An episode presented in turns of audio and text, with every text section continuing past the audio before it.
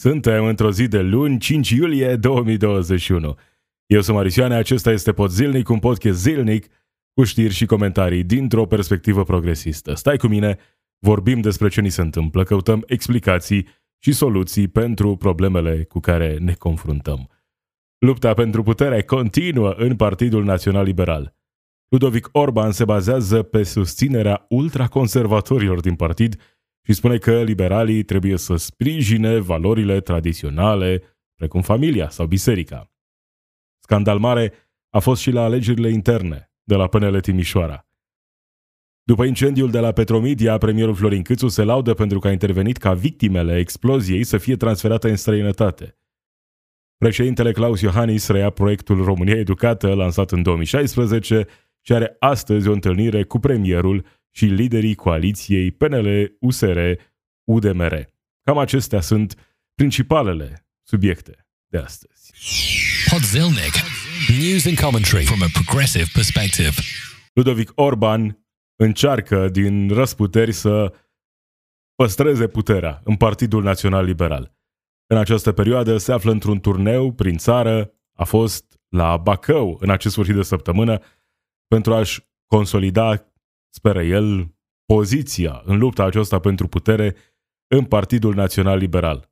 Are un contracandidat în persoana lui Florin Câțu, care pare să beneficieze de susținerea președintelui României Claus Iohannis, de susținerea mediului de afaceri, colegii săi bancheri îl susțin, uh, foarte mulți colegi aflați acum la guvernare alături de el, așa cum era și normal, și în același timp susținerea lui Emil Boc, Rareș Bogdan, câțiva lideri importanți ai partidului. De cealaltă parte, Ludovic Orban nu renunță la lupta aceasta pentru putere în interiorul Partidului Național Liberal. Și vine acum cu o nouă abordare. Bine, nu e nouă, abordarea e veche, dar uh, cumva a găsit în acest moment uh, o nouă unealtă pe care să o folosească în lupta aceasta pentru putere. Se poziționează de partea celor care nu sunt mulțumiți, pe de o parte, de colaborarea cu USR Plus și în același timp de partea ultraconservatorilor din partid. Și din fericire pentru Ludovic Orban sunt foarte mulți astfel de oameni în Partidul Național Liberal. Au fost cumva mai puțin prezenți, pentru că uh, tot aerul uh, ultraconservator a fost consumat într-o mare proporție de Partidul Social Democrat în ultima perioadă. Acum a mai intrat și aur pe fir, dar în același timp ceea ce se întâmplă în Partidul Național Liberal și e cumva ține, într-adevăr, de tradiția acestui partid. Un partid conservator, naționalist. Acesta este apelul pe care îl lansează Ludovic Orban acum. Ludovic Orban crede că liberalii trebuie să sprijine valori tradiționale, precum familia sau biserica, uh, și e nemulțumit de partenerii uh, de la guvernare, pe care spune că nu i-a văzut jurând pe Biblie. Cine i-a adus pe oamenii aceștia la guvernare? Evident, Ludovic Orban, în cadrul negocierilor de la sfârșitul anului trecut. Dar hai să, hai să-l auzim pe Ludovic Orban la PNL Bacău, lansând acest discurs, apel la valori tradiționale, la biserică. Ludovic Orban, încă președinte al Partidului Național Liberal. Dar trebuie să fim Partidul Național Liberal, puternic ancorați în istoria noastră, în tradițiile noastre, în obiceiurile specifice, în menținerea identității, a personalității poporului român. Trebuie să fim un partid care să fie puternic legat de biserică. Un partid care să promoveze morala creștină ca fundament al moralei publice. Noi trebuie să fim un partid care să sprijinim toate valorile tradiționale ale românilor. Valori cum sunt familia, biserica, satul românesc, comunitatea. Noi suntem un partid care nu are voie niciodată să-și uite trecutul.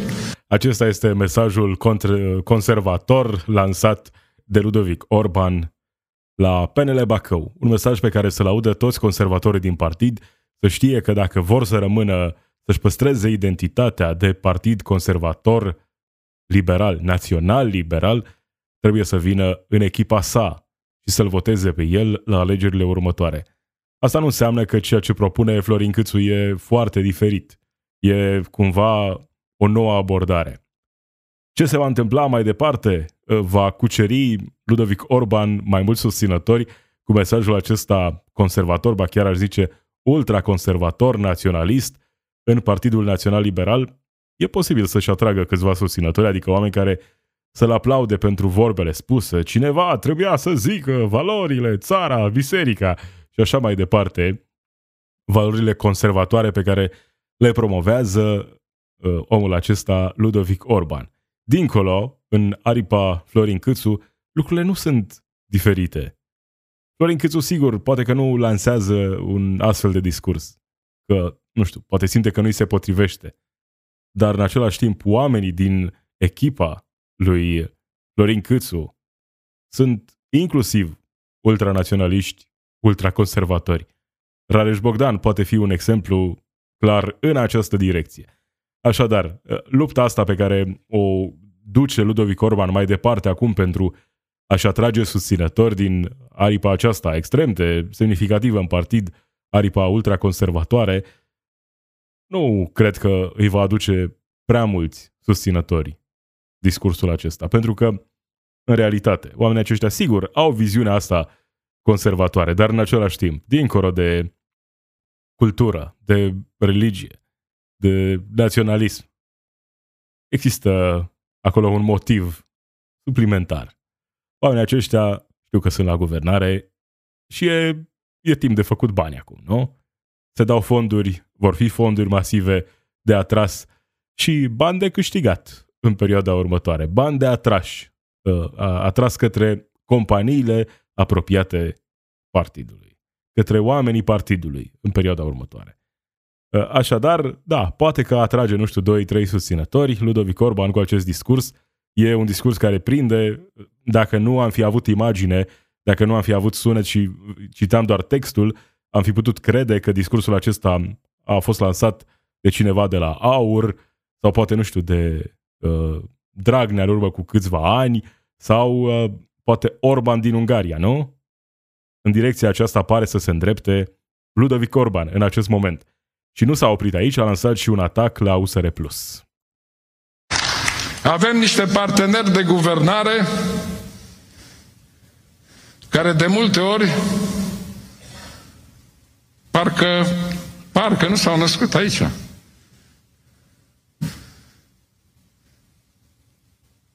Nu i-am văzut la drapelul național, la ziua drapelului național.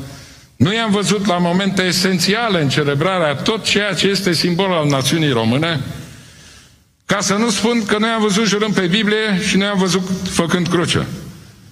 Noi suntem altfel. Noi suntem un partid care este născut din fibra poporului român, un partid care ține cont de toată matricea componentă a personalității României. Noi trebuie să fim partidul care are forța și capacitatea de a apăra fiecare român, indiferent unde este el, că este în România sau că trăiește în orice țară din Europa sau din lume. Orice român, dar evident să fie creștin, să aibă valori conservatoare, orice român, dar evident să fie din aceeași clasă socială cu noi, să fie unul dintre oamenii care conduc România, unul dintre oamenii care dețin capitalul în România. Nu vorbim noi acum despre oamenii obișnuiți din țara asta. Asta reprezintă Partidul Național Liberal. Dincolo, sigur, la USR sunt o grămadă de critici pe care poți să le aduci acestui partid. Nu acestea sunt criticile pe care le-aș lansa eu la adresa USR+. Faptul că USR Plus uh, nu a fost și nu este un partid, un partid conservator uh, e cam singurul lucru bun care se întâmplă în partidul respectiv. Dar Ludovic Orban simte în acest moment nemulțumirile din PNL. Îi simte pe oamenii aceia care sunt nemulțumiți de colaborarea cu USR+. De faptul că chiar el, Ludovic Orban, a cedat prea mult în decembrie către USR+. Și acum lansează acest atac tocmai pentru a se poziționa el de partea celor care sunt nemulțumiți de colaborarea la guvernare cu USR+. Pentru că premierul nu poate să facă lucrul acesta acum. Ar însemna să dinamiteze cu totul guvernarea. Așadar, Ludovic Orban merge pe discursul acesta, ultraconservator, discurs naționalist, biserică, tradiție, familie și așa mai departe, și în același timp lansează acest atac la adresa USR Plus, partid care nu se jură cu mâna pe Biblie, partid care nu participă la ziua drapelului. Din orice altă direcție, lucrurile astea ar fi putut uh, suna ca niște laude uh, și, cum spuneam, sunt cam singurele laude pe care le poți aduce USR Plus. În rest, uh, sunt multe critici care pot fi lansate. Ludovic Orban din România vrea să semene din ce în ce mai mult cu Victor Orban din Ungaria. Iar cei care nu credeau că în România, în următorii ani, vom avea de-a face cu extrema dreaptă, cu un nou val de conservatorism, uite, se întâmplă chiar acum. Se întâmplă în Partidul Național Liberal, discurs similar vedem mereu și de la PSD. Uh, auzeam, nu mai știu cine de la, de la PSD, chiar zilele trecute, cred că Alfred Simonis, spunea că partidul acesta trebuie să reprezinte românii adevărați și că e singurul partid care reprezintă românii adevărați, uh, biserica și așa mai departe. Deci discurs similar de la toate marile partide, plus că vine și aur din urmă cu discurs chiar, chiar mai serios, ultraconservator, ultranaționalist. Așadar, e concurență mare în acest segment de discurs ultraconservator în România, astfel a ales Ludovic Orban să se poziționeze. Ovidiu Raetski spune că Ludovic Orban a ajuns să meargă pe drumul toxic al lui Victor Orban. Este vorba despre fostul deputat liberal care spune că actualul președinte al PNL, Ludovic Orban, se îndreaptă mai degrabă către mesajul lui Victor Orban. Tot Ludovic Orban a spus că dau PNL mintea mea, sufletul meu, inima mea, timpul meu, energia și chiar viața mea dacă este nevoie. Nu este limită. Ludovic Orban e pregătit să-și dea viața pentru partid, nu știu dacă și pentru țară, dar pentru partid. Alina Gorghiu vine cu o reacție și spune că este patetic și că nu ajungi să fii canonizat doar pentru că vorbești despre cum te sacrifici tu pentru partid. Între timp, ce se întâmplă în PNL, la nivel local? Alegerile pentru conducerea PNL Timiș vor fi amânate după scandalul de la conferința municipală. A fost scandal mare la alegerile PNL Timișoara, acum alegerile județene PNL Timiș au fost amânate, erau programate pentru 10 iulie, uh, amânate pentru o dată care va fi anunțată ulterior. Până acum, un singur candidat, primarul orașului Buziaș, Sorin Munteanu, PNL Timiș este condusă interimar de președintele Consiliului Județean Alin Nica. În același timp, ce s-a întâmplat la alegerile PNL Timișoara a fost uh, uh, cumva de așteptat pentru degringolada din interiorul PNL. Oamenii aceștia sunt la putere, miza este prea mare pentru toți acești oameni, astfel încât să renunțe vreunul dintre ei la putere și se duce o bătălie serioasă în interiorul Partidului Național Liberal, E chiar jenant ce se întâmplă acolo, dar privind de pe margine, poate fi chiar haios în anumite momente. Uh, au avut loc, teoretic, alegeri la PNL Timișoara. Raul Ambruș, câștigătorul alegerilor, spune că ședința a îndeplinit toate condițiile statutare privind desfășurarea lucrărilor și că a fost întrunit vorumul. Între timp, sigur, uh, s-a lăsat cu plângeri penale, cu oameni nemulțumiți, și cu anunțul că vor fi reluate alegerile. Dar asta nu înseamnă că s-a încheiat conflictul în interiorul PNL Timișoara. Deputatul Marius Bodea de la USR Plus Iași spune că alegerile interne din PNL s-au transformat într-o mare sărbătoare a rușinii naționale ce riscă să arunce în aer guvernarea, criticându-l pe Ludovic Orban pentru mesajul acela lansat uh, zilele trecute. În același timp observă ce s-a întâmplat la Timișoara și, în general, în țară, în cadrul alegerilor uh, locale în PNL, organizațiile locale care uh, ne-au arătat cum arată democrația în interiorul Partidului Național Liberal. Aceștia sunt oamenii care conduc România, nu? Zilele acestea. PNL, partenerii de la USR Plus și, sigur, eternii parteneri de la UDMR te simți în siguranță, nu? Cu oamenii aceștia la conducere. Te simți uh, ca fiind uh, cetățean al unei țări cu perspective uh, spre progres în 2021, cu valori europene, nu? Cu astfel de discursuri ale acestor oameni. Tragedie săptămâna trecută la Petromedia, una dintre victimele incendiului spune că abia se ridică din pat, iar oficialii companiei spun că oamenii și revin repede, că totul e în regulă. Unul dintre răniții de la incendiul de la Petromedia din Năvodari a reacționat în urma comunicatului oficial oferit de Rompetrol, proprietarul rafinăriei, în legătură cu starea lui de sănătate. Potrivit portalului Replica, bărbatul de 27 de ani spune că abia pot să merg la toaletă. O fractură de os nu se repară în patru zile. Să vă fie rușine. Asta după ce uh, informarea venită de la Rompetrol era că a, oamenii ăștia se simt bine, uh, se vor reface repede și că vor fi repede externați. Replica a venit de la angajat. Compania e mai preocupată acum de imaginea proprie decât de starea angajaților care se pare, din informațiile de la apropiați, lucrau în, condi- în condiții extrem de dificile. Și ăsta fiind și motivul pentru care s-a ajuns la acest incident tragic. Apariția în cazul acesta și-a făcut-o și premierul Florin Câțu. Premierul Florin Câțu s-a lăudat că a intervenit el ca victimele exploziei de la Petromedia să fie transferate în străinătate. Într-o postare pe Facebook, Florin Câțu, așa cum e citat de ziare.com, scrie În decursul zilei de ieri m-am interesat de starea celor două persoane care au arsuri grave în urma exploziei de la Petromedia. Am discutat atât cu ministrul sănătății Ioana Mihailă, cât și cu secretarul de stat Raed Arafat. Am solicitat să beneficieze de cea mai bună îngrijire în țară, iar dacă transferul lor în străinătate este o soluție mai bună, trebuie demarată procedura.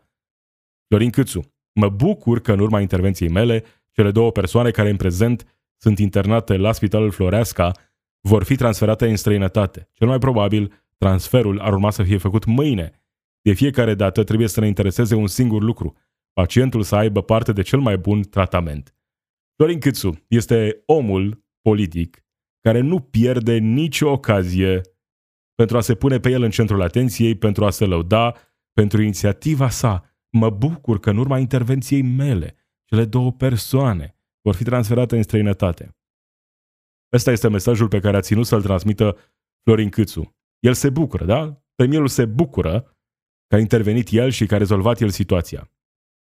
Ce situație a rezolvat premierul României Florin Câțu?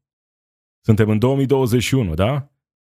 Șase ani de la colectiv și recunoaștem că nu avem condiții să-i tratăm pe oamenii afectați de incendii. Nu avem condiții în țară în 2021. Sigur, pentru pacienți, evident că asta a fost cea mai bună măsură, transferul în străinătate. Și e bine că s-a întâmplat lucrul acesta. Dar dacă ai ghinionul să, să treci printr-o astfel de situație, fără ca premierul să vorbească despre cazul tău, fără ca premierul să intervină, atunci ești la mila sistemului de sănătate pe care oamenii aceștia oricum încearcă să-l distrugă, să distrugă ce mai era de distrus în perioada următoare, să privatizeze tot ce era de privatizat. Deci e în regulă ca premier al României să lanseze un astfel de mesaj care nu arată deloc empatie. Premierul Florin Câțu pe lângă faptul că nu ratează nicio ocazie uh, de a se lăuda, de a uh, se pune pe el însuși într-o uh, ipostază pozitivă. Hai să-l aplaudăm, premierul, uite ce a făcut premierul, premierul a intervenit, persoanele au fost transferate. Nu arată niciun fel de empatie pentru oamenii care au avut de suferit în urma acestui accident de muncă. Dar simte nevoia să ne spună că se bucură că în urma intervenției sale problemele au fost rezolvate. Problemele acestor oameni, pentru că a fost vorba despre un caz mediatizat. Dacă ești un uh, nefericit care are de suferit în urma unui incendiu, arsuri, într-o proporție mare, pe suprafața corpului, nu poți decât să speri că incendiul care te-a afectat să fie unul de interes național, ca să vorbească premierul despre această situație și să posteze și în cazul tău un astfel de mesaj care spune că el, ca premier, se bucură pentru că intervenția sa, deci intervenția sa, a dus la rezolvarea acestei situații. Mereu și mereu, premierul României, Florin Câțu, se laudă cu rezultatele la guvernare. Acum, Banca Națională a României pare să-i dea dreptate. Avuția publică a crescut în perioada pandemiei. Avuția netă a populației se situează la un nivel maxim istoric, după o creștere de 14,7% în septembrie 2020 față de aceeași perioadă anului 2019, potrivit raportului anual al BNR pentru 2020.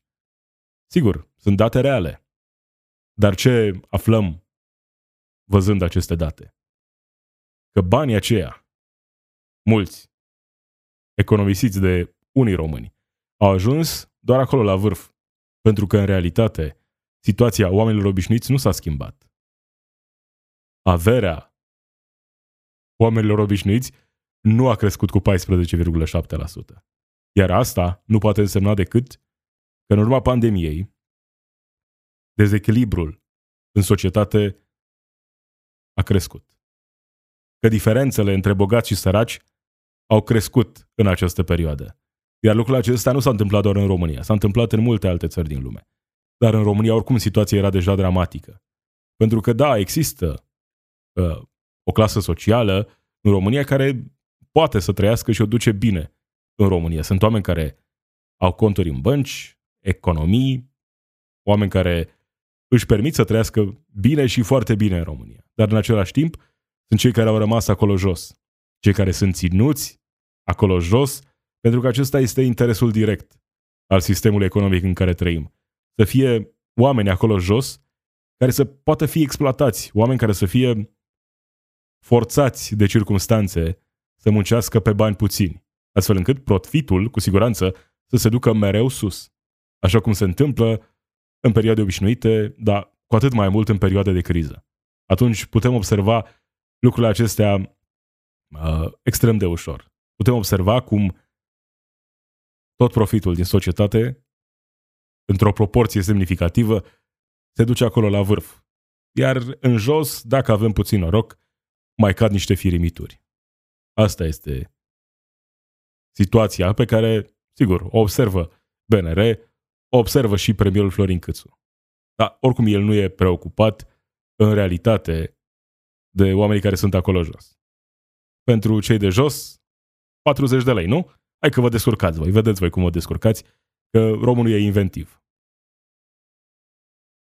Președintele Claus Iohannis reia proiectul România Educată, lansat în 2016, și va avea astăzi o întâlnire cu premierul și liderii coaliției PNL-USR-UDMR, adică Florin Câțu, va fi uh, la Cotroceni alături de Ludovic Orban, teoretic, pentru a vorbi despre România Educată, proiectul președintelui Claus Iohannis.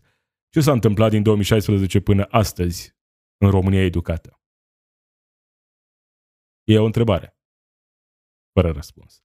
Nu s-a întâmplat nimic, nimic semnificativ. Și acum ne prefacem în continuare că ne dorim într-adevăr o Românie educată, fără să rezolvăm problemele reale care ne-au adus în această situație. Putem să observăm de la an la an că avem rezultate din ce în ce mai proaste în educație. Și putem să credem că vom rezolva toate problemele acestea dotând mai bine școlile, având profesori mai bine pregătiți. Și sigur, toate aceste lucruri pot contribui într-o oarecare măsură, astfel încât proiectul acesta România Educată să fie unul de succes. Dar nu e suficient. E departe de a fi suficient. Pentru că, privind situația educației în România, observăm niște probleme care, sigur, pot fi rezolvate prin, prin investiții școli mai bine dotate, profesori mai bine pregătiți. Dar toate aceste lucruri nu vor rezolva problemele de la baza sistemului. Ca să ai o Românie educată, trebuie să ai copii care să beneficieze de atenție din partea părinților. Copii care să aibă părinții alături de ei, nu plecați la muncă în străinătate. Copii care să aibă părinți care să-i ajute la teme și să nu lucreze 12 ore pe zi în România. Copii care să aibă condiții acasă. Copii care să primească ajutor atunci când au nevoie. Copii care să aibă pe cineva alături. Copii care să aibă parte de liniște. Copii care să nu fie nevoiți să muncească alături de părinți pentru a putea supraviețui. Acestea sunt problemele reale ale sistemului de educație din România, ale României în general, pentru că altfel putem observa inclusiv rețete de succes cu elevi cu rezultate bune la nivel internațional. Sigur că se poate, dar asta nu înseamnă că văzând astfel de rezultate bune, cum spuneam, inclusiv la nivel internațional, rezolvăm problemele sistemice din România. Iar dacă suntem preocupați de educație, trebuie să avem o abordare la nivelul întregii societăți. Pentru că educația nu e undeva separată de restul societății. O Românie educată e o Românie care, sigur, are nevoie de școli bine dotate, de profesori motivați și bine pregătiți, dar în același timp are nevoie de părinți care să fie acolo alături de copii, care să nu fie nevoiți să-și lase copiii pentru a munci în străinătate, părinți care să poată fi alături de copii atunci când aceștia au nevoie de ajutor. Și sigur, copii care să aibă condiții acasă. Iar pentru asta ar trebui să rezolvăm problema sărăciei în România. Asta e, stă de fapt la baza rezolvării multor probleme din societate. Dar altfel putem să vorbim despre cum vom moderniza câteva școli, cum vom organiza câteva uh, programe noi pentru profesori mai bine pregătiți. Și le prefacem că rezolvăm probleme. Dar în realitate nu facem nimic. Ne prefacem. Prefacem că ne pasă de România, de România educată. Cum poți să te aștepți la o Românie educată când tu îți trimiți oamenii afară din țară să muncească. Sau când îi ții în țară, sunt forțați, sunt exploatați și nu au timp de proprii copii. Pentru că e mai importantă supraviețuirea în acele condiții. De la sărăcia din România mergem la bogăția lui Jeff Bezos, care a anunțat că se retrage de la conducerea Amazon. Jeff Bezos este omul care a înființat Amazon în 1994, uh, nu e un mare geniu, e un om care a observat atunci că pe internet se vor întâmpla lucruri. Un om care era deja bogat, nu bogat ca și astăzi, dar era un om care avea o condiție materială bună și atunci și a observat uh, ce se va întâmpla. Uh, a avut legături cu oamenii săi de la bursă și a observat că o investiție în acest domeniu ar putea avea succes. Și a lansat Amazon. Între timp, a devenit cel mai bogat om din lume, cu avere de aproape 200 de miliarde de dolari, avere care a crescut în timpul pandemiei, avere care va tot crește în perioada următoare. Acum Jeff Bezos spune că se retrage de la Amazon și că va fi înlocuit de Andy Jassy, care s-a alăturat Amazon în 1997. Amazon nu e doar un site, Amazon are servicii de găzduire web, e o companie uriașă care atunci când a avut concurență, fie a copiat concurența, fie a cumpărat concurența astfel încât să distrugă orice formă de competiție reală. Acum Jeff Bezos are planuri mari, spune că se va concentra în perioada următoare pe Bezos Earth Fund, compania sa de nave spațiale Blue Origin, The Washington Post și Amazon Day One Fund. Washington Post, uh, publicația sa uh, de propagandă într-o oarecare măsură și uh, plănuiește să meargă în spațiu pe 20 iulie. În spațiu, bine, nu e cu adevărat o călătorie în spațiu, merge de fapt în straturile superioare ale atmosferei, dar crede el că acela este spațiu vrea să-l întreacă pe Elon Musk.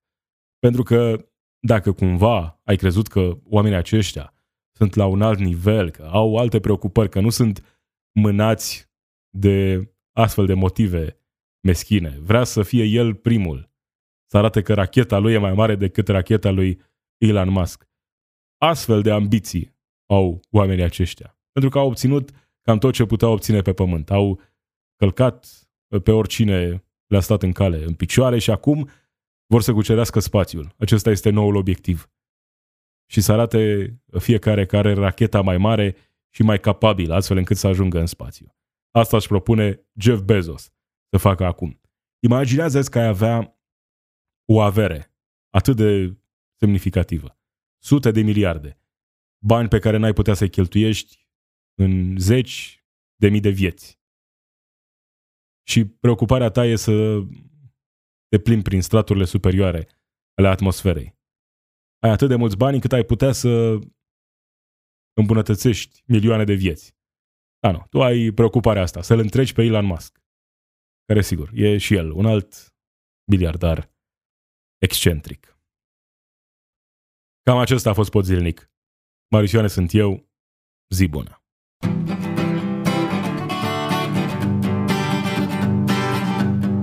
It's we who run the weapons plants and fight the wars they wage, and who work consumer hotlines from the inside of a cage. It's we who sweep the stock exchange where it's our lives they trade, but the black bloc makes us strong. Solidarity forever, solidarity forever, solidarity forever, for the black block makes us strong.